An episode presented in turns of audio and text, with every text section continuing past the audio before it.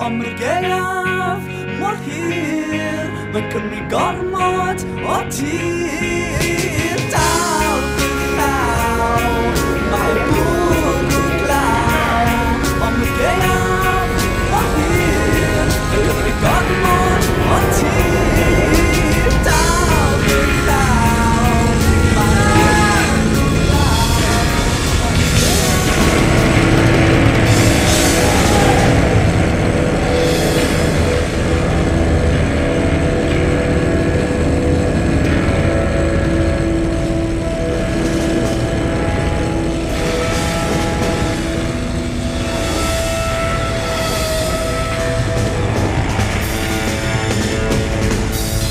This is hell. Manufacturing Descent since 1996. This is Hell. I'm your bitter, blind, broke, gap toothed host. Chuck Mertz producing this week's show is Alex Jerry. Alex, how was your weekend? Uh, good. I've been thinking about becoming one of those pawn guys. Pawn guys? Like pawn shop guys? No, P A A N. Oh, the Jesus. Betel leaf and the nut Blech. that you chew. You ever, you ever tried it? Blech. How do you know? Blech. I tried it once. It was horrible. And then I saw the. It looks like blood on the street every morning. Yeah, that's awesome. It's really Just awful. looking like you're spitting blood all the time. That's the primary appeal to me. It looks like there was a knife fight between two guys who were uh, drinking chai because there's always a chai cup sitting there on the ground, styrofoam chai cup, about a four ounce cup, and then there's blood all around it. It's really a Good way to cover up a crime. I know. I was supposed to go to uh, friend's uh, holiday tree lighting party, which doesn't sound all that exciting, but a couple of years ago, they actually got a replica of Sue, the T Rex downtown, got a replica of Sue's head. And that was part of their tree lighting ceremony. They had to get take the frame off the door to get Sue's head into their house. It was the most bizarre thing, and I missed that year. And I saw the videos, and I was really pissed that I missed it. But I missed it again this year because I fell asleep during my annual hate watching of Rudolph the Red-Nosed Reindeer. I really have to do some sort of annotated. You watch you watch this something. every year. Oh, dude, I so much enjoy hate watching those so much. There are so many class and race and it's not like Santa Claus is coming to town where Santa Claus actually threatens to beat children and the kids freak out. Th these shows do not age well with time, and it is really every person is a complete dick in Rudolph the Red-Nosed Reindeer. Even the dentist who you're supposed to like, he ends up like doing a Laurence Olivier marathon man on the Abominable Snowman. So eh, the whole thing is so disturbing. Why is there a dentist? I, dude, see, you need to watch the show with your kid. Make it an annual tradition while you're yelling all sorts. I got I got things. enough things to hate already with my kid.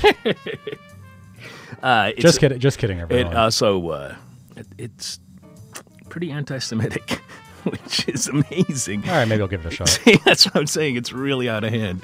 Today on This Is Hell, the Green New Deal and the new zero carbon, if not carbon reducing world that it is plotted out will mean a societal and political transformation, the kind that has not been seen in, well, a very, very long time. It makes complete change take it makes a complete change of the way we live how we live even why we live our reasons for living a longer happier healthier life of greater security stability equality fairness hope and well-being I mean, it sounds pretty utopian, right?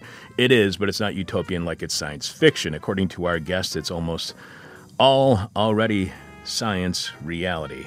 Our guest today is sociologist Daniel Aldana Cohen, co author of A Planet to Win Why We Need a Green New Deal, a collection of four essays collectively written with three past guests here on This Is Hell Kate Aronoff, Alyssa Battistoni, and Thea Riofrancos. Their book also as a forward by Naomi Klein, another past guest here on This Is Hell. We'll be speaking with Daniel about the essay titled Rebuilding the World, which discusses exactly how a Green New Deal would work and how that green new infrastructure could affect every aspect of our daily lives. Daniel is an assistant professor of sociology at the University of Pennsylvania, where he directs the Sociospatial Climate Collective, or SC2.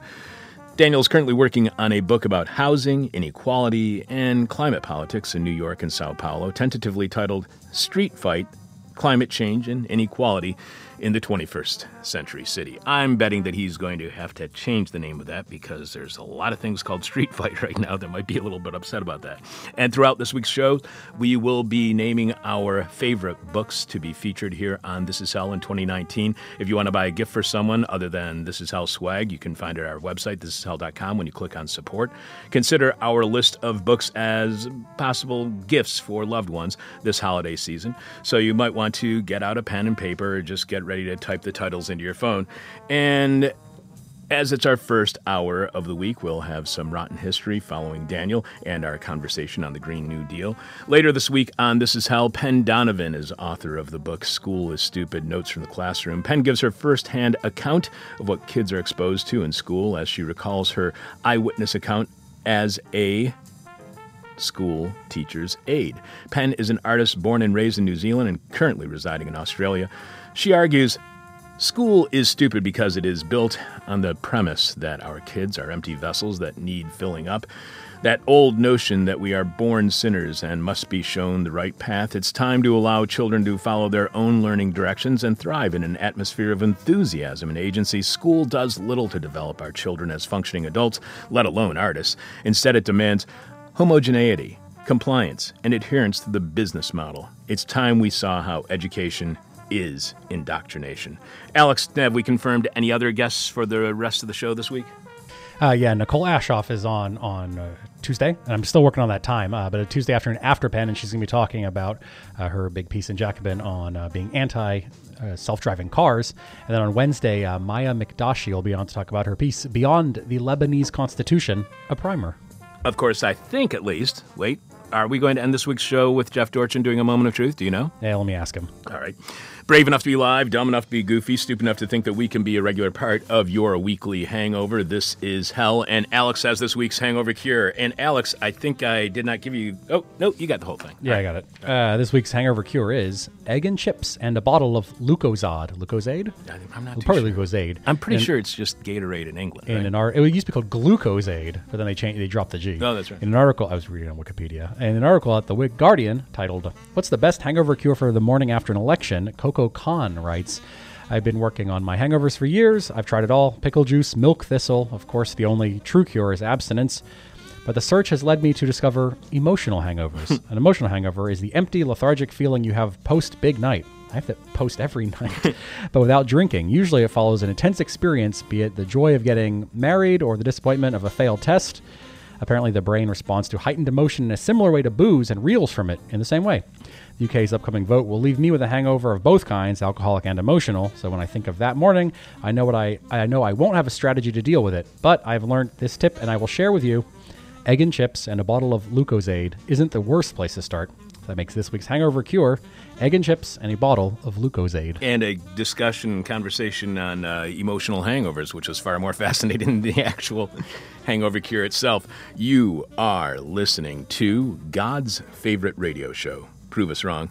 This is hell. And we really do want you to prove us wrong. All you have to do is email us your proof that this is not God's favorite radio show to chuck at thisishell.com, chuck at thisishell.com, or you can message us directly via Twitter at thisishell radio, or you can send us a message through our Facebook page, facebook.com slash thisishellradio.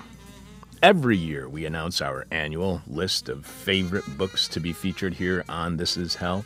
And that's exactly what we're going to do right now. Well, not all of them, but a couple of our favorites that we discussed on the show with the book's author. The number of books that make our favorites list varies over the years because do you think there really are any rules for the This Is Hell annual favorite books list other than their books? And we talked about them on the show with the people who wrote said books. That pretty much covers all of the rules. So this year, our list will include, hmm, we'll do 13 books. We'll announce two now, then two after we talk with Daniel Aldana Cohen on the Green New Deal, and we'll name a couple more later on this week's show. We'll then continue announcing the rest of the books to make this year's list throughout this week's live stream and podcast Monday through Wednesday at thisishell.com and on our broadcast world premiere on WNUR 89.3 FM Chicago Sound Experiment this weekend. In chronological order of the author's appearance here on This Is Hell, in other words, In no order of preference whatsoever, the first book on our list this year is the book that was most cited during interviews throughout 2019 by far. I asked about this author's writing 11 or 12 times on the show after they'd been on the show. I asked a question to a guest citing not only the same book, but the same quote. And it's a powerful quote that is at the heart of so much of what we've discussed here on This Is Hell in 2019. That quote is we all feel the ricochets of injustice savaging the landscape. The pain and urgency of our collective hurt make it easy for some to believe that our present day human rights movements, like Black Lives Matter, are a result of recent police shootings and civil brutalities. I caution against this. The Black Lives Matter movement and the Blue Lives Matter movement and the All Lives Matter movement are shrapnel in the long and rarely acknowledged American presumption that black people are less than human. Again, the long and rarely acknowledged American presumption that black people are less than human. That's a powerful quote. The first book to make this year's list of favorite books to be featured here on This Is Hell is A Bound Woman is a Dangerous Thing The Incarceration of African American Women from Harriet Tubman to Sandra Bland by scholar and writer Damaris B. Hill. Damaris's book, a collection of love poems to incarcerated black women throughout history, reveals the long and rarely acknowledged American presumption that black people are less than human. Damaris explains how black women have been leading a fight for their very humanity since the colonial era in the U.S. Her work investigates what mass incarceration means for black women today and throughout history, and I'm not a person who normally seeks out poetry, as each essay, essay and chapter, whatever you want to call the writing in Damaris's book, is accompanied by a poem, and these poems are brilliant in their structure. Our first book on our list of favorite books featured on This Is Hell in 2019 is Damaris B. Hill's A Bound Woman is a Dangerous Thing The Incarceration of African American Women from Harriet Tubman to Sandra Bland. Find out more about Damaris at damarishill.com. Follow her on Twitter at Damaris Hill and listen to our February 9th interview with Damaris at thisishell.com the second book to make this year's list of 13 books to be discussed here on This Is Hell with their author, favorite books of 2019 Force and Freedom Black Abolitionists and the Politics of Violence by historian Kellie Carter Jackson. Kellie's book is one of those books that would make a fantastic stocking stuffer for that racist aunt or uncle you see every year. And if it doesn't fit in their stocking, then you can tell them to stuff it somewhere else. Kellie shows that as slaves continued to lose more and more rights just prior to the Civil War, yes, unbelievably, things were actually getting worse for slaves as we approached the Civil War. Black abolitionist activists turned against the moral opposition to force and non resistance white abolitionists had been imposing on African Americans. Instead, black abolitionists chose force and violence as a strategic response to the brutal system of slavery, which they wanted to overthrow. That violence and the threat of more left the Union with two choices either fight a civil war to end slavery or prepare for the bloodiest slave rebellion the world had ever seen. Black abolitionists have been erased from history for far too long, and they are finally getting their due with the unprecedented work by Kellie. The second book to make our favorite books featured on This Is Hell in 2019 is Kellie Carter Jackson's Force and Freedom Black Abolitionists and the Politics of Violence. Find out more about Kellie at her website, kelliecarterjackson.com. That's Kellie, K E L L I E, carterjackson.com. Listen to our March 2nd interview with Kellie at our site, thisishell.com, and you will be able to hear all our interviews with all the authors whose books made this year's list, playing all day on I don't know, Alex, what do you say? New Year's Day, we'll make a big loop and it'll be like 12 hours of these 13 interviews. So that would make your hangover cure for January 1st, 2020, listening all day to all 12 hours of our conversations with authors whose books we liked best in 2019. We told you so. This is Hell. Coming up on this week's show, we'll learn how a Green New Deal would change nearly everything about our daily lives. We'll find out from a former educator that school is stupid. I guess we'll be talking to Nicole Aschoff about why driverless cars are dumb, and we'll be getting a refresher, getting a primer on Lebanon from a writer at Jadaliyya. And we'll wrap up with a moment of truth, possibly, from Jeff Dorchin. I'm your bitter, blind, broke, gap-tooth radio show host, Chuck Mertz. Producing this week's show, Alex Jerry. The planet's on fire. So, yes, this is hell. The Green New Deal could change everything, everything about the way we relate with the world, each other, and our actual daily lives. A Green New Deal means a completely new way of living. So, no wonder so many conservatives and reactionaries oppose the plan. Here to help us imagine exactly what a Green New Deal may be, sociologist Daniel Aldana Cohen is co author of A Planet to Win Why We Need a Green New Deal, a collection of four essays collectively written with three past guests here on This Is Hell Kate Aronoff, Alyssa Battistoni, and Thea Riofrancos. Their book also has a forward by Naomi Klein, another past guest here on This Is Hell. You can find out more about Daniel at aldanacohen.com. That's A L D A N A C O H E N.com. And you can follow Daniel on Twitter at Alda Tweets. Alda Tweets, A L D A Tweets. Welcome to This Is Hell, Daniel. Thank you, Chuck. It's great to be here and in, in hell. yeah, it's really nice and humid this time of year. You write we uh, right. outline how a radical uh, Green New Deal could build landscapes of no carbon splendor in and beyond cities. Our overarching goal is limiting energy use while simultaneously improving quality of life. Reducing demand shrinks the amount of minerals we have to draw out of the Earth's crust, and the less total clean energy we have to produce, the faster we reach zero carbon. We get there by treating the whole energy system as a public good, not a private amenity, connecting dots between photons and transit, electrons and housing, photovoltaic and sunbathing.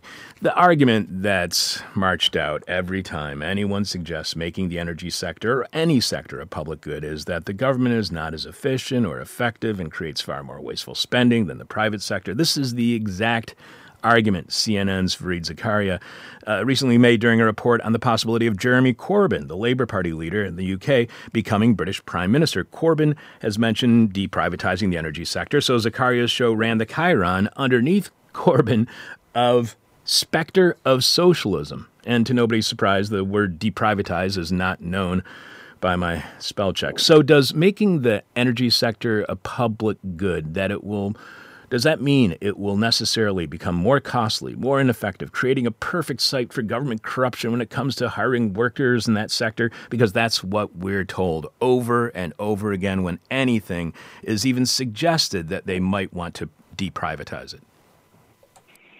Thank you, Chuck. That's a great question. Um, I mean, first we should point out, right, there is a specter of socialism in this conversation, but there is also the incredibly harsh and brutal reality of climate change already. Um, and so we might actually want to try something new.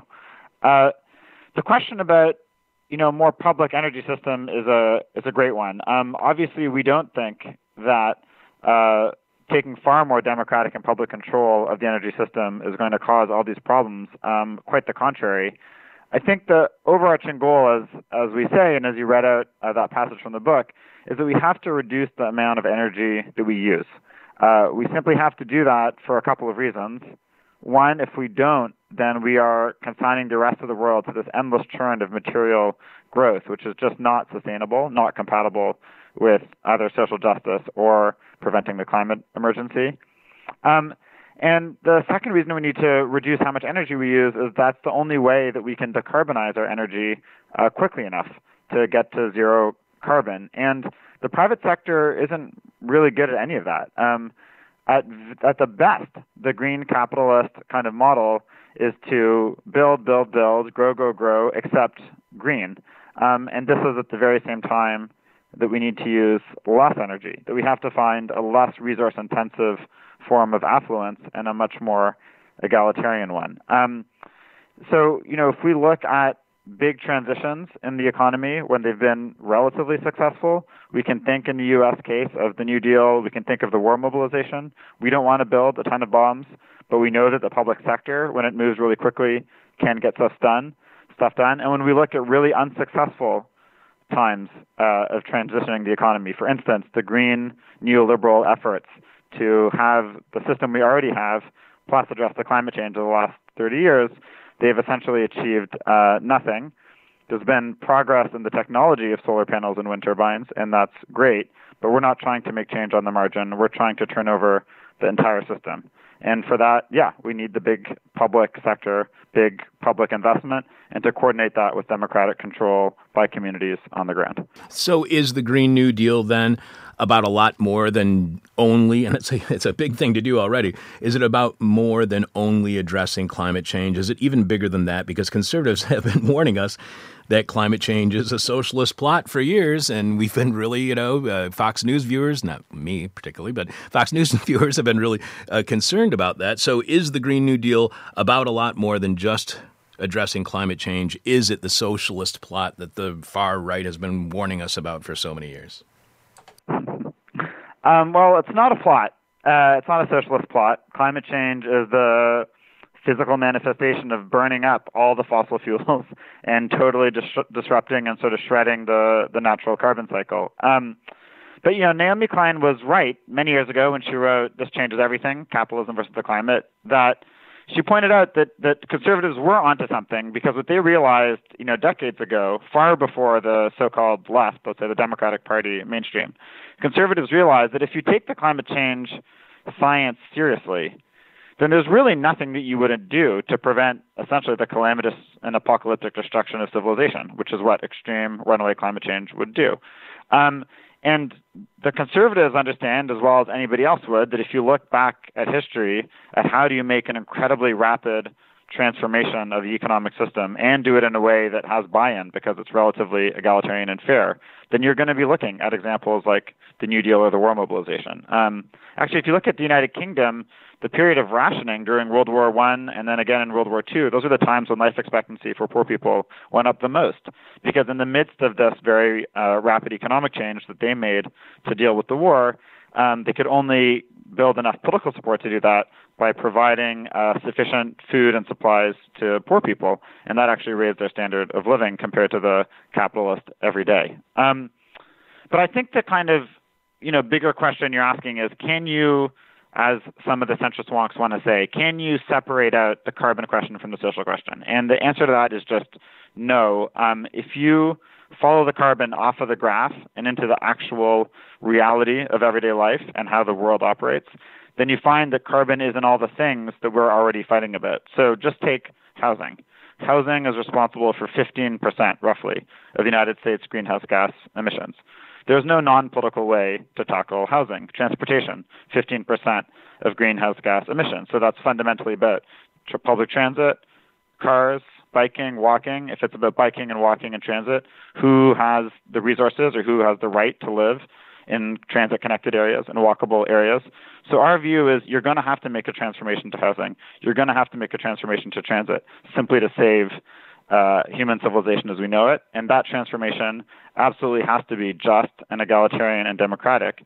A, if we're going to make the change quickly enough, and B, if we're going to build a good enough world that ordinary people are going to fight hard enough to actually win it. You write that energy dominates, and I want to make sure when I say you write, this is a collective writing by all four of the authors. You write energy dominates climate discussions. At present, it's the cause of most carbon pollution. About four tenths of U.S. energy is currently consumed in the form of electricity, mostly produced from fossil fuels. The rest mainly comes from their direct combustion, as in gas powered cars or coal fired plants. The easiest way to decarbonize energy is to electrify almost everything that now runs on fossil fuels, from stovetop cooking to bus travel, so that it can run on renewable energy instead, while also increasing efficiency and building clean power supply. But as you point out, electricity is produced by burning fossil fuels. A refrain from the anti clean fuel crowd has always been where do you think clean electri- electricity comes from? It comes from dirty coal. Why is electricity driven by fossil fuel any better than just burning fossil fuel? Aren't they both, in the end, burning fossil fuel, as conservatives claim? That's right. That's a great question. Um, so there is some possibility of things like carbon free gas, basically, which you can create synthetically.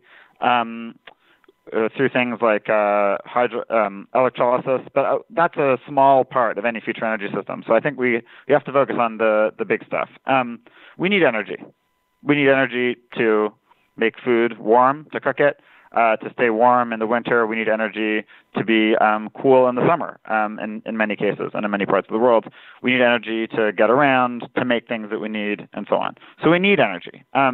The main way that we get it, as you said, is by burning fossil fuels, and that's just got to stop because that is what will ultimately kill us. Um, and it's important to note, um, as you were saying, you know, it's not just that we we do this burning uh, in power plants, but we literally burn, you know, we burn gas on our stoves. Uh, we burn gas or, or heating oil um, in our homes to keep them warm and sometimes to heat up uh, water. Um, so the vision here is that you have to. The only way to create clean energy, basically, is through electrical systems.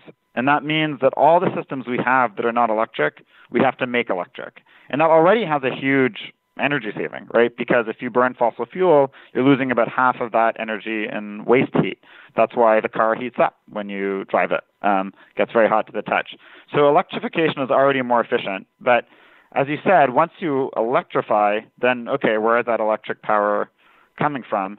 And we have to take all the fossil fuels that are creating electricity, and we also have to replace them with wind turbines and solar panels, and in some cases, uh, things like geothermal energy. Um, so to, it, it's it's actually kind of mind-boggling how massive a transition we need right now. Renewables, uh, especially wind and solar combined, still account for well under 10% of our total energy use in the United States.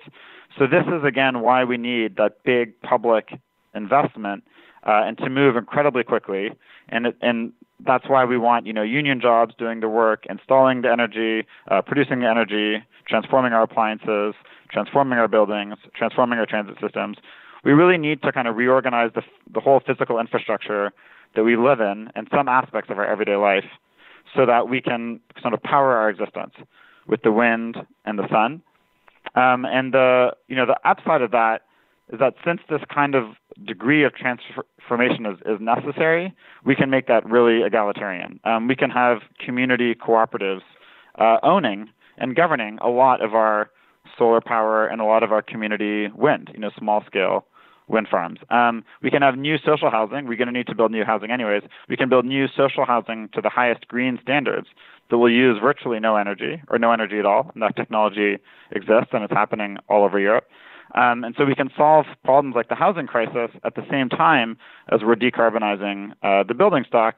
We can greatly improve public transit, and through a combination of social housing and transit improvements, we can actually make it affordable to live next to the subway stop, to live next, you know, near where you work, so that you can walk to work. So there is, I think, a huge opportunity here. And opportunity is a weird word because it's a word that businesses use. But there's a, I guess you could say, there's a chance, there is an opportunity um, that comes from the changes everybody, every neoliberal walk knows we have to make to the energy system. Well, now politically, we understand that that's a chance to make society more egalitarian, more democratic. And, and we have to, again, because otherwise no one's going to fight for this. And if no one's fighting for this, it's just not going to happen fast enough. You write these days public debate about energy turns on the narrow question of how quickly and cheaply we can build wind turbines and solar panels. But that's the easy part. Wind and solar costs are plunging so fast that in much of the country it's more expensive to keep burning coal than to close those coal plants and absorb lost revenue and build new wind and solar. And we've heard about how in the North Sea, how the wind turbines in the North Sea are now uh, actually far more cost effective than burning fossil fuels. They are actually they don't need any government subsidies, uh, which is great for the UK. So will the market, will costs force us toward a more clean energy future? To what extent is the market working, at least to some degree, when it comes to responding to climate change?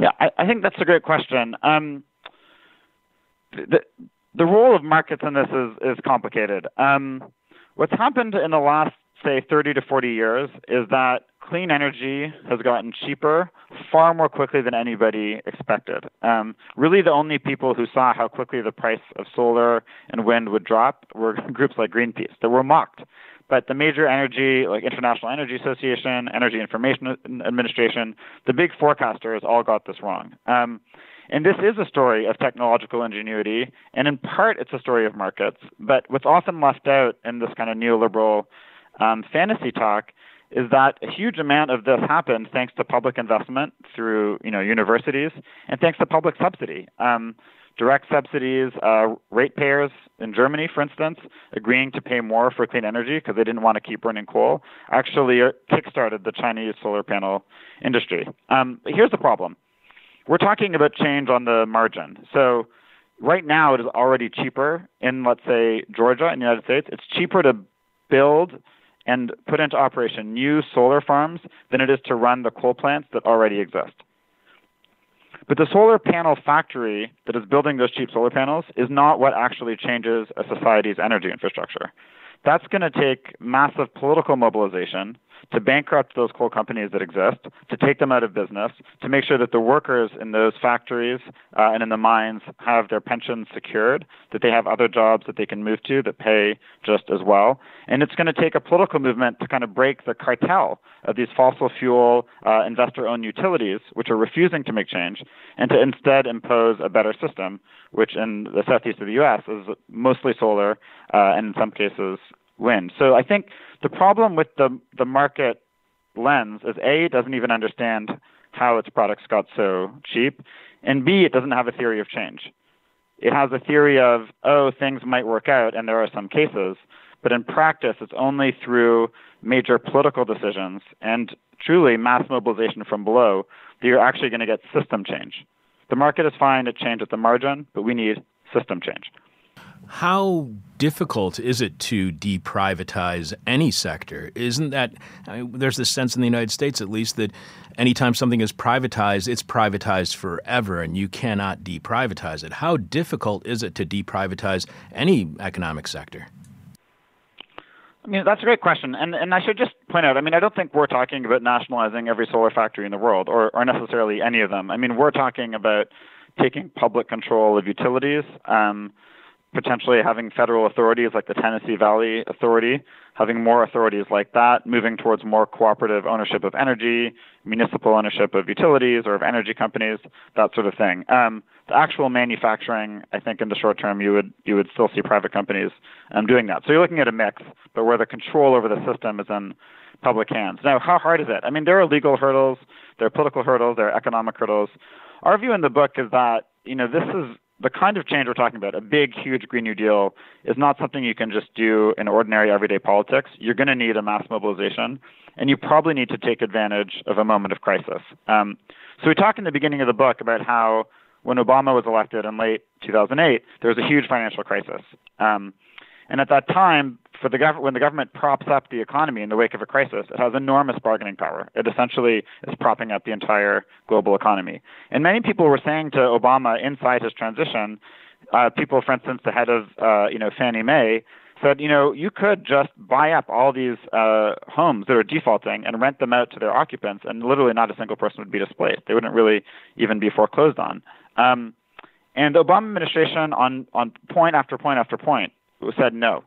That's socialism. We're doing this the old fashioned neoliberal way. And Obama himself actually wanted to build high voltage transmission lines that would help move clean energy from the windy Midwest to the coasts. Uh, and his advisors convinced him that they couldn't simply because it's not normal for the government to build transition.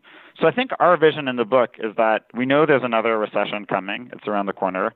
We hope and will fight for, uh, you know, progressive in the White House. We know that this economic crisis is going to coincide with climate disasters because they're happening every month now, or even every week. And so I think our view is that you need a really big push with a lot of mass mobilization behind it and the power of the federal purse. And in that kind of liquid moment of a huge green stimulus, it makes it possible to do things like a big raft of nationalizations that would be hard to do in ordinary, everyday political life.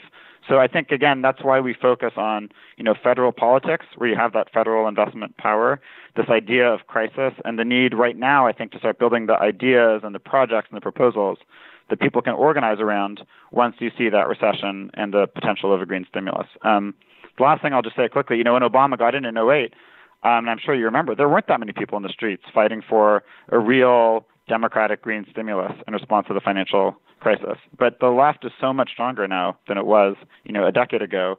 I think we can be confident that we will be able to bring a real amount of people power and new ideas um, into the picture, and that's when I think we fight for a lot of the big changes, like nationalizing uh, or taking state control of a huge number of electric utilities, for example. We are speaking with sociologist Daniel Aldana Cohen. He is one of four authors of the collection a Planet to Win Why We Need a Green New Deal, which has four essays that have been collectively written by three by Daniel and three past guests here on This Is Hell Kate Aronoff, Alyssa Battistoni, and Thea Riofrancos. Their book also has a foreword by Naomi Klein, also another past guest here on This Is Hell. Daniel is an assistant professor of sociology at the University of Pennsylvania, where he directs the Socio-Spatial Climate Collaborative, or SC2. You can find out more about Daniel at aldanacohen.com, and you can follow Daniel on Twitter at Alda Tweets. Alda Tweets. You write more energy now flows up to the grid from below rooftop solar panels, home and vehicle batteries, and other so called distributed energy resources send electricity up the same wires that it comes down from solar farms and wind turbines and dams and nuclear plants. When they're plugged in, electric car batteries can pull power down or send it back up do we all then, not only collectively, but individually, need to start producing clean energy, each and every one of us, to account for the energy needed in a clean energy system? Should we all be putting solar panels and wind turbines on our roofs and in our yards in order to accelerate the process toward a clean energy system? Or is that the wrong way to look at it in that individual uh, agency way?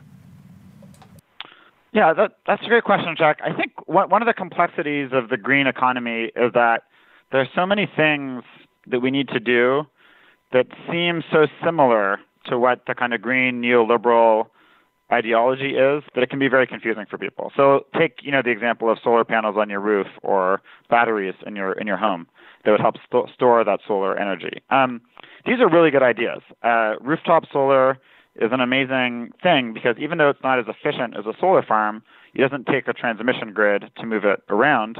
Um, if there is, uh, you know, an emergency and the power lines go down, and you have a solar panel in your home, you have some resiliency.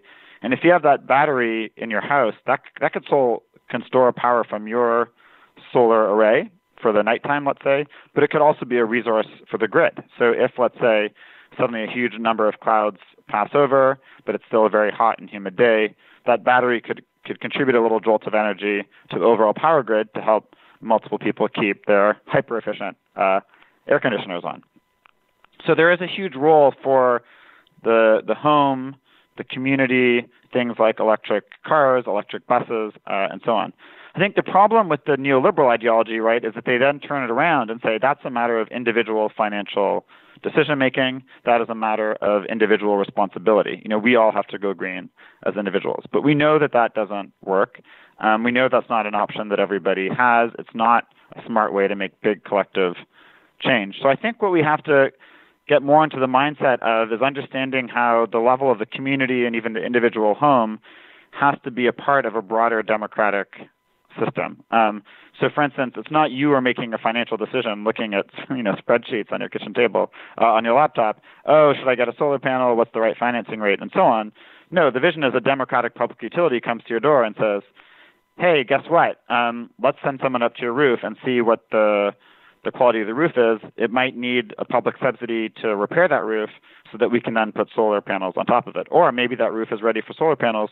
We'll come by later in the day, and all that's going to happen is your electricity bills are going to gradually uh, shrink as time goes on. Um, so I think that's the you know one of the challenges we're working with is to really change the common sense around decarbonization, get away from this idea about individuals going green as a choice that's good for their bottom line or that signals their virtue, they're showing off to their neighbors, and more that individuals are participating in a, in a broader democratic transformation of their communities. Um, you know, and I think again, if you can think of examples from, from the New Deal, where some of the most successful programs, Works Progress Administration, uh, and others, um, all the way down to, to Victory Gardens in World War II, you, you can have big change at the federal level and individuals pitching in, and that doesn't have to be the neoliberal mindset of, oh, I'm responsible for this as an individual. It's a collective endeavor that we all take part in.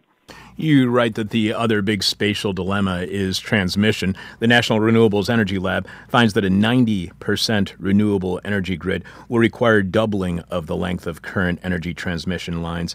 Proposed wind fields, solar arrays, and new transmission lines have all been slowed and often blocked by protests from the communities where new projects are planned. Greens sometimes decry opponents as selfish, not in my backyard, NIMBY types, or victims of Koch brothers propaganda. In fairness, there's some truth in in both.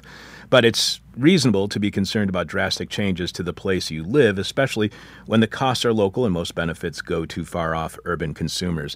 Do we need a cultural shift then away from selfishness and toward selflessness? And if so, how difficult will that be considering our decades of neoliberalism, which has taught everyone to take care of themselves and all our problems will be solved? Because uh, another aspect that you talk about is that we need to decrease demand. And all I could think of when I was reading your work is that the biggest change is going to be a cultural change more than anything else. How can we? Uh, get get to that point of decreasing demand and starting to think about uh, a lot less selfishly and a lot more selflessly. That's right. That's a great. You know, that's absolutely right. Like we're we do need a shift from selfishness to selflessness, but yeah, how do we get there? Um, so you know, I think that sometimes the um, there's a liberal model here, which we're familiar with now, which is this kind of it's a bit voluntarist, and it's this idea that oh, if only we could all just have a better idea of how to live, then you know, it's sort of like cultural change, arrow, and eventually economic change. Um, and I think on the left we have a more satisfying account, which is that they actually have to happen at the same time. Um, so in terms of the transmission lines, you know, this is a really big challenge, and there's a huge amount of opposition in the in rural parts of the U.S. to a lot of clean energy development, and especially to big transmission lines. There's over 200 anti-wind groups in the country, um, and Canada, which is where I'm from, just you know, up north of us. Uh, there's a group called Mothers Against Wind Turbines. Uh, so. I think we, we do have to be sensitive to, to people's concerns that, yes, in cities, we want to switch to pure renewable energy, but we're not focus on the fact that that will totally transform the landscapes of people around us. And so I, you know, my our argument is that we really do need to take local concerns seriously. In some cases, we may need to slow down. We have to have more local ownership. What's interesting is if you look at a place like Germany, almost half the clean energy is generated by cooperatives. And those are mostly rural energy cooperatives in small conservative towns. And because rural um, villages have seen collective energy development through things like small wind turbines as a way of saving their local economies and also as a way of taking ownership of their own energy. That has then meant that the conservative political culture in Germany is not anti wind or anti renewable in the way that it is in the US. Um, so I think one piece to your question, you know, how do we create a more collective and sort of selfless mindset that thinks about clean energy is well, you give people ownership whether it's through their union, whether it's through community ownership schemes in cities where you buy a solar panel that's in another uh, in a more rural area, whether it's about owning community solar that's local on rooftops, whether it's about rural areas actually having uh, ownership through energy cooperatives, through public making, or just simply through buying in uh, with dollars or through their, their local tax base, local and community ownership of the energy system then gives you a very different approach than if you're just like, oh, this infrastructure is being dropped on top of me by some liberal from New York City. So I think, and then we could talk about other examples of this, like having green jobs and union jobs making the work, having, you know, the public sector coming in and helping you retrofit your home with the most modern appliances that are far more efficient. So I think that we're using less energy mainly through efficiency, not through kind of patronizing lifestyle demands. Um, we're using less energy because our homes are going to have more automated systems, sort of like sunflower homes that dry your clothes when the sun is, is beating down on the on the panels, um, and not necessarily in the dead of night. Um, and we're building a more collective spirit by actually giving people an economic stake in cooperative ownership and cooperative decision making. So I think that that's our vision. Yes, people need to be less selfish, but we're not just going to get there by browbeating them or through memes on the internet. We're going to get there by actually giving them an, an economic ownership stake in the new economy. You quote the Princeton energy engineer Jesse Jenkins, writing that when we increase demand flexibility, the need for battery storage plummets. And you add this is vital to avoid unnecessary mineral extraction in sensitive ecosystems. We increase flexibility by using so called smart meters and appliances. Smart because they tell utilities how and when we use energy, and because they allow systems to be remotely adjusted. Big tech companies are pioneering these systems, largely for affluent homeowners and businesses businesses. And you write about how some people were very upset about those smart meters. Even somebody, I think it was in Texas that you mentioned, who actually shot his smart meter because he was afraid the government was doing some sort of surveillance on that person. So, smart always brings with it at least in today's day of privatization, always brings with it surveillance. In order to distribute energy in a dynamic, flexible way, will consumers have to accept more surveillance into their lives? Yeah, that's, that's right. Uh, and it's funny the way you talk about the word smart. I mean, I think most people now you'd hear the word smart meter and just picture Pete Buttigieg knocking at your door, promising you some super efficient solution, and uh, not very convincing. No. Um, uh, and and in fact, and and you know, it's not just the right that has opposed smart meters. It's also often been the left uh, in places like Providence, um, because smart meters, which are essentially um, little machines that that can uh, potentially adjust the electricity use in your own house and report directly back, essentially to the utilities computers, can be used to do remote shutoffs. It means that if a low-income household isn't paying their utility bills, then in theory, a utility could use the smart meter to just shut off that home's access to electricity without even having to send a worker down to see what's going on. Um, so it, it's it's potentially very problematic. But on the flip side, the argument that we're making is that there's an efficiency of the technocrats and of the neoliberals, and that's not what we're after. But there is also an efficiency of global and even local solidarity, and that's if we, if, if for instance, um, I have a technological system that allows me to put my clothes in the dryer, and then when the wind is blowing or the sun is shining the most, that's when the clothes go. Then that means that that renewable energy doesn't have to get stored first in a battery and then dispatched when it's most convenient for the consumer. And that, and if you have this, um, what we call like sunflower home system, uh, where the utility is in conversation with your home energy system and making the most optimal choice, those batteries that you don't have to build, that's mining you don't have to do in communities in the north of Chile, where the mining is really problematic from an ecological point of view. Um, and so, in case after case, what it means to have a more efficient system is simply that you are building fewer solar panels, you're building fewer batteries, building fewer wind turbines, and that means less material extraction, which we think is, is really optimal. And that means then that, just as you said, we have to not have surveillance by private companies like Google Nest or the Amazon Alexa. They shouldn't be running our homes. Instead, we need to have public systems that use algorithms that any coder can look at. I mean, anybody can look at, but if you're not a coder, I don't know, like me, I'm not going to be able to make sense of an algorithm, but I would trust communities of coders, like in Wikipedia, to make sure that if my home energy system is being um, optimized by codes, then those people who run sites like Wikipedia should be able to look at them and make sure that those are fair and egalitarian and that nothing shady um, is going on. So that's kind of the the model of replacing Amazon Google style surveillance with public, uh, totally open and democratic control of these um, algorithms. And just the last thing quickly, you know, you would think that the public sector, oh, they can never create this, but actually, it was university researchers who first came up with the first system to to optimize home energy use, a, a system called HomeAware that came out of Texas. But of course, the public system is always being outspent by these um, private companies like Amazon and Google. So our vision is line up with the tech workers, people like Amazon employees who are fighting to make Amazon a better, uh, you know, lower carbon company. Line up with this growing tech movement and go even further and really build up the idea of a people's technological system and people's algorithms that are going to, in a public and democratic way, make sure that we are not building things that we don't need. You write that let's and be at the same time, you know, making life more comfortable, more safe, more healthy. Right, and you write uh, let's be clear. In a radical Green New Deal, there would be no shutoffs because an affordable, comfortable home is a human right. An affordable, comfortable home is a human right. Will housing be a right under a Green New Deal? And if it is, how devastating would that be to the real estate industry? Not that I really care. We just had a conversation with Keeanga-Yamahtta Taylor and her book Race for Profits about how racist the real estate industry has been forever here in the United States. So I don't really care if they take a bite a little bit.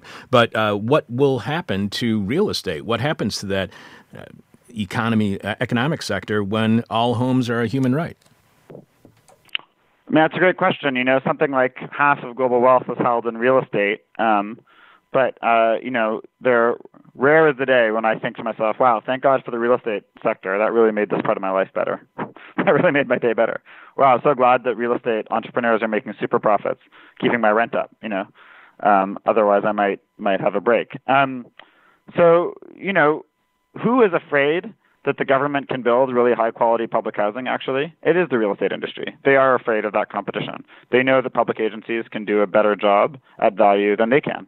Um, and in fact in the 1930s during the original new deal we came very close to having a kind of vienna style social housing system in the us and it was killed in 1937 by the real estate lobby that kind of um, they won a system where you had private uh, you had public subsidy for private mortgage owners, which are substantial and created white racist suburbs and segregated suburbs. And then you had social housing only for the very poorest and only as a last resort and very low quality. So what we're proposing instead is retrofitting the public housing we have now, creating much, much, much more social housing, creating that to the highest green standards, and then taking all the low income and middle income homes and retrofitting those with um, through public investment. Um, so yeah, this is not a proposal to save the real estate industry. This is a proposal to, as you said, make clean, comfortable, safe, affordable, modern homes a human right for everybody. Uh, and I think most people would choose that reality over, you know, bigger checks on Wall Street. You write decades of racist housing policies have hardened the racial wealth gap, whereby the median white family has about $100,000 more than the average black or brown family. That inequality extends to indoor energy use in the middle Atlantic states. Over half of black households suffer energy insecurity, the inability to pay heating and cooling bills without major sacrifice. Is energy insecurity something that is relatively new? Because I'm wondering if this is something that did not exist when the utilities were publicly owned and it's only come up since they have been privatized. Uh, that's a great question. I mean, energy, energy insecurity is old and it's had different forms. I mean, in, in the New Deal era at the beginning, there was no electricity even in rural areas. Um, but the reason you had programs like the Tennessee Valley Authority is that private utilities weren't stepping up and providing uh, affordable power to, to anybody uh, in that region. Um, I think energy insecurity, for some reason, has just not gotten a huge amount of attention in the United States, um, and it's one of the ways that in this like neoliberal media landscape, we just pay attention to very few stories and don't think very much about the plight of um, black and brown people and of working class people. Um, so certainly, the increasing privatization of utilities uh, has made things worse. But I think this is an old problem. It's a really big problem. Again, you know, half of black households in places like the Mid Atlantic can't afford their energy bills. Uh, and this is a problem that we can just completely wipe out with public utilities, with home energy retrofits, um, and with simply prioritizing every person in the country having you know complete and total access to the energy they need to live a healthy and and um, affordable home and comfortable and safe home life. Uh, it's really just a question of priorities. What you describe sounds like a society, a culture that reflects the way we relate with energy, with nature, and in doing so reconsiders the way in which we relate with each other. Do you think there is something inherent. Is there something about fossil fuels that we relate with them in such a highly irresponsible, polluting, climate change causing world of inequality? Does clean energy mean better living? And fossil fuel, fuels mean, well, whatever this is. Are we guided, is culture guided by the way in which we consume and distribute energy? That's a great question. I mean, fossil fuels are just no good. I mean, and we know that. Um, extracting them is brutally violent. Um, they tend to be owned by gigantic corporations. Uh, they're really inefficient. They're really dirty. If, even if there weren't climate change, they were causing you know millions of deaths a year just from respiratory illnesses. Um, I do think we the thing about clean energy that I think we have to remember is that there really is a fork in the road. I think right now between an eco-apartheid vision that we could think of Emmanuel Macron in France exemplifying, and we saw the Yellow Vest protests against his. You know, he wanted to cut taxes for billionaires and then raise taxes on gasoline uh, that would hit rural and suburban people who didn't have access to public transit. And I think you're going to see that vision emerge in the U.S. I think you could probably see people like Pete Buttigieg and Marco Rubio um, as converging ultimately on this vision of yes, they may want clean energy, but they don't necessarily want it for everyone or to be affordable. Um, so I think clean energy gives us the possibility of a really restorative, caring relationship to other people and to the and to the non-human environment, and that's what we're fighting for. But we have to acknowledge that clean energy all on its own is not intrinsically beautifully progressive. There is a version of solar fascism, and we're very worried about it in this book. Um, and then there's a version of eco-socialism, which is about the kind of shared human and democratic values we've been talking about today. And I think we have we are going to have to fight very hard to make sure that the clean energy vision that we get is the eco-socialist vision is a vision of democracy, of ordinary people controlling their place in the world and their physical relationship to the land. Uh, and, and that's not going to come for free just because the energy comes from the sun. I've got one last question for you, Daniel. We are speaking with sociologist Daniel Aldana Cohen, co author of A Planet to Win Why We Need a Green New Deal, a collection of four essays collectively written with three past guests here on This Is Hell Kate Aronoff, Alyssa Battistoni, and Thea Riofrancos. This book also has a foreword by another past guest on our show, Naomi Klein. You can find out more about Daniel by going to his website, aldanacohen.com, and you can follow Daniel on Twitter at Alda Tweets. One last question for you, Daniel, and as we do with all of our guests, our final question is the question from hell, the question we might hate to ask, you might hate to answer, our audience is going to hate your response. You write, when we reinvent state institutions and invest democratically, we'll reshape our built environment in ways that decarbonize, make us safer, and abolish inequalities. There will be more than electric wires linking beautiful public housing, speedy trains, and verdant landscapes of public renewable power. These projects will be linked in an irresistible dream, ordinary people seizing control of their place in the world. How much of a threat, then, is the fight against climate change and the Green New Deal to nationalist, conservative, right wing reactionary, Christian evangelical, and fundamental Republicans, people who you call eco fascists? Is the Green New Deal a political strategy to crush the rise of the very far right in the United States? Well, thanks for this question. Um, the hell that we're we're in right now sounds great, actually. Um, the yes, I mean the short answer is yes. Um, you know, we and our view, neoliberalism has just shredded social ties. It's made life for the majority of Americans extremely hard. Something like half of Americans living paycheck to paycheck. Um, nobody loves fossil fuels. Most Americans, by a huge margin, want to have renewable energy. Um, there is an, an, kind of an appetite for change, but I think at the same time, there is not a huge amount of trust in public institutions. There is a lot of fear and anxiety, and this is a situation that people like Donald Trump and white nationalists are exploiting.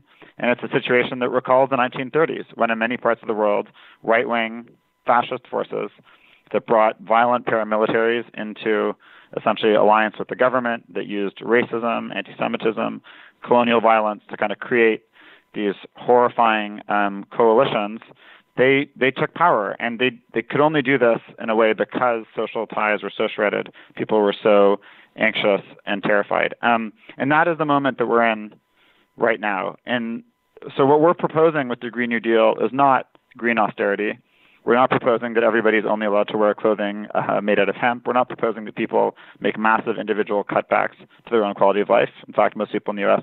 have a lot of problems with their quality of life. What we're proposing is creating a world of true, genuine freedom where you have access to clean energy, where the built environment is much more efficient, where you can walk and bike and take the bus around to the places where you work, where you get services, where you get care, where your home is not a crushing financial burden, but simply a beautiful place to live.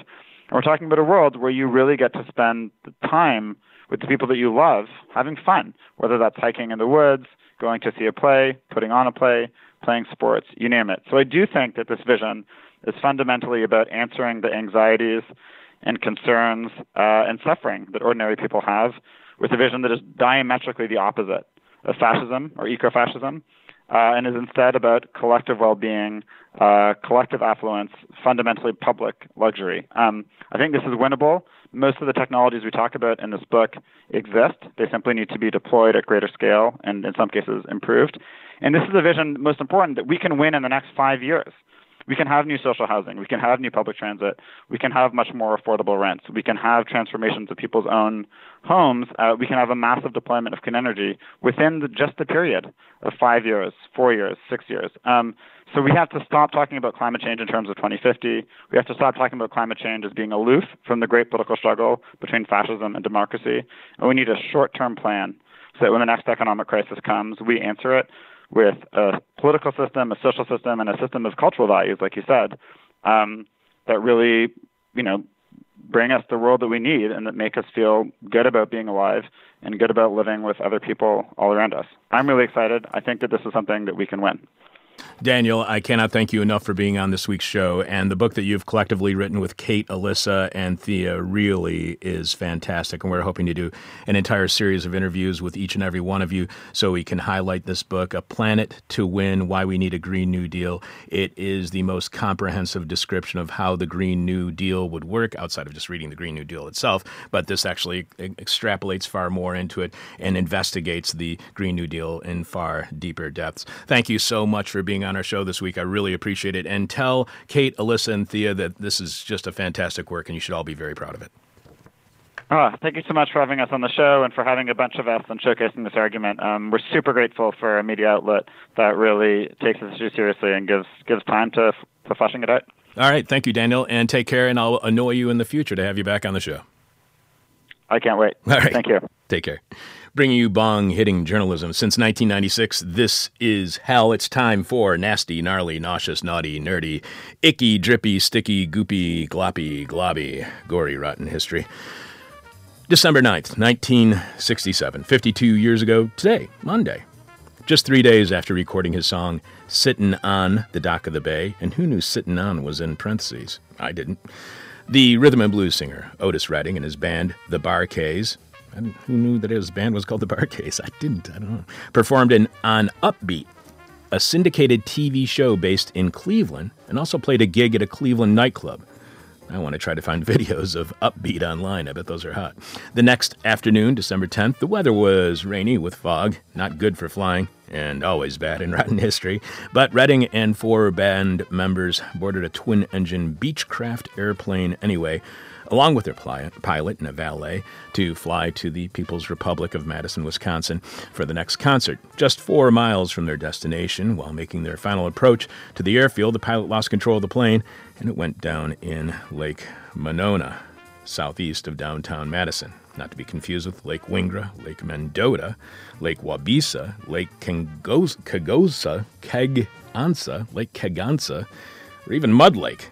All lakes apparently in or around Madison, as there's some debate over which lakes are Madison lakes, with numbers varying from four to six. Again, I no idea.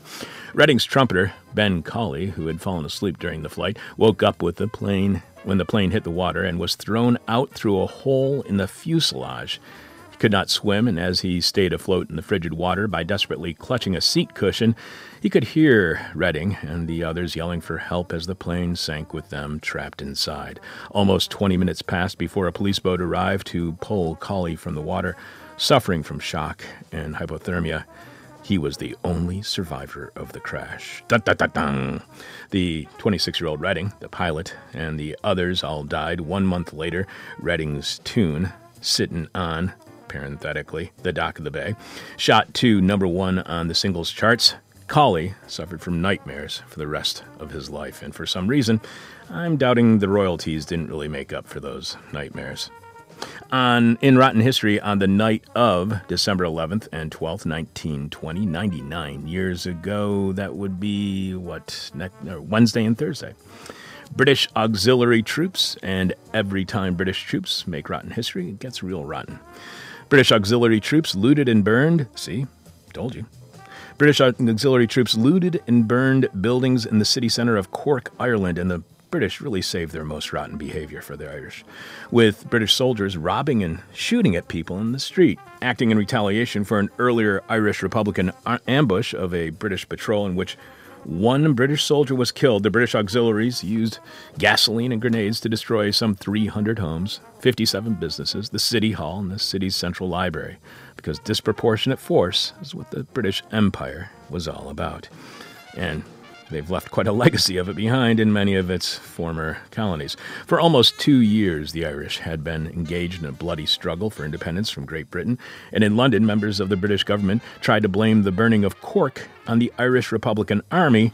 That's how scummy the British Empire and its military was. But it soon became clear that the blame lay with the British auxiliaries, who were infamous for their lack of discipline, their drunkenness, and their aggressive attitude toward the Irish. Yep, it was an empire of dicks enforced by an army of a-holes, and they got along fabulously. Though British regular troops apparently did not participate in the destruction, they also made no attempt to stop the auxiliaries. See? Dicks. Another six months of bloodshed would pass before a ceasefire led to the treaty that brought independence to most of Ireland, the, though the North remained under British rule. And if there's anything that you have learned over the years from our segment, Rotten History, I hope that it is the British are an awful people with a horrible history filled with brutality and destruction that we are suffering from to this very day and will for centuries into the future. Look, I'm not saying everything is the British Empire's fault. That would be ridiculous. The United States has done its fair share in destroying the planet and the people who live on this planet. I'm just saying most everything is the British Empire's fault. So the next time somebody even mentions the freaking British monarchy consisting of a frighteningly shallow gene pool who believe they were chosen by God, if they mention that British monarchy in any glowing or admirable, admiring way, just tell them to stop. And then tell them to tune in every week to This Is Hell and Rotten History because chances are very good that the British Empire's pure evil will be discussed. That's Rotten History, and this is Hell. Uh, Alex, have you figured out what a question from Hell is for this week? Uh, yeah, yeah, yeah. You want it? Sure. What are you giving Bernie Sanders for Christmas? What are you giving Bernie Sanders for Christmas? What are we giving to our listeners for uh, answering that question correctly? A? Christmas present. Okay. What are you giving Bernie- All right, we'll figure it out. Sanders for Xmas. See, because I know shorthand. I know he's Jewish, everyone. That's why it's a question from hell. This week, we are announcing the 13 books that are our favorites to be featured here on This Is Hell in interviews and with their respective authors. So these are the top 13 books in no particular order of our favorite books to be discussed here on This Is Hell this year. Earlier, we mentioned how the first two books to make the list, a list that is in no order of preference, were Damaris B. Hill's A Bound Woman is a Dangerous Thing, The Incarceration of African American Women from Harriet Tubman to Sandra Bland, and Kellie Carter Jackson's Force and Freedom, Black Abolitionists and the Politics of Violence. The next book to make the list is a work we discussed on 420, April 20th, and it's so 420.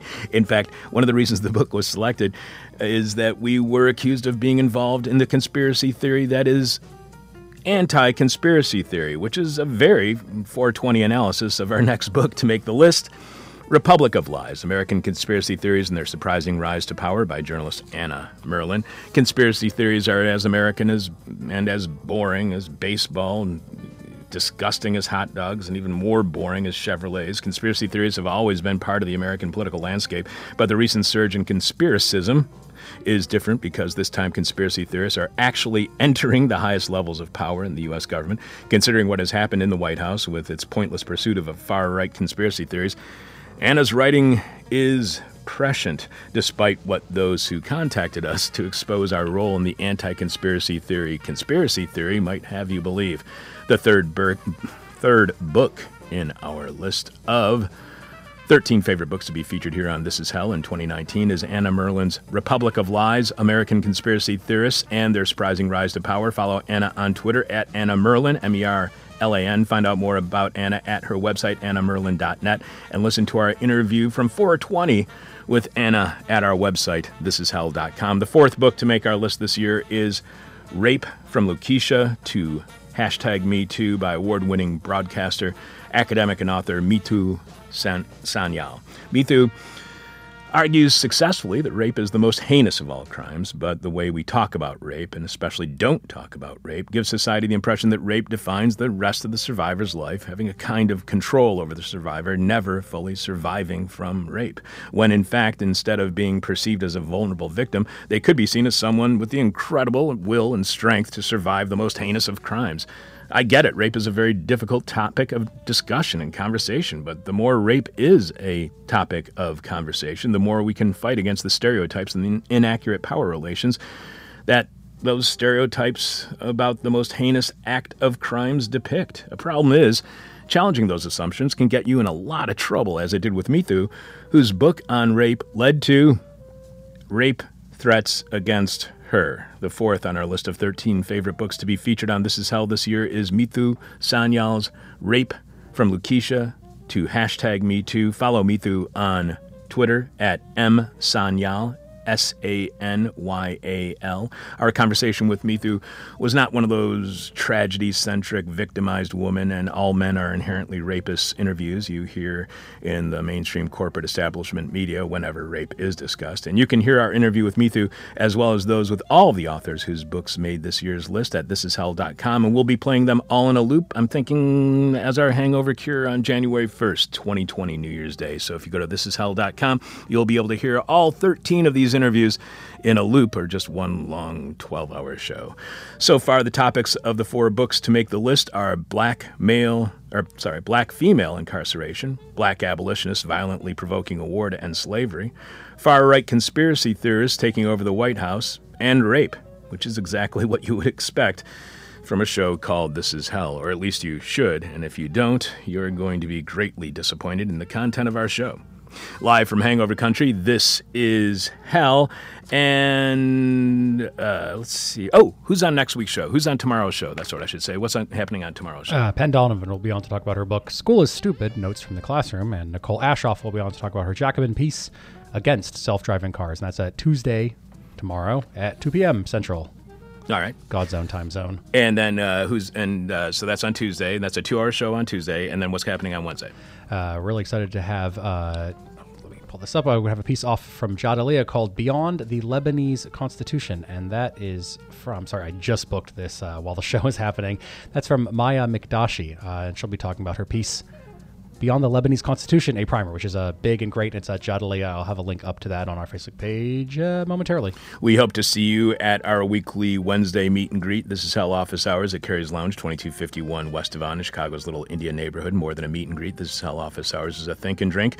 Join us every Wednesday evening for This is Hell Office Hours at Carrie's Lounge, 2251 West Avon, the bar downstairs from this here studio. And don't forget our annual This is Hell Holiday Office Party happens on Wednesday evening, December 18th, beginning at 6 p.m. and going until somebody does something awful.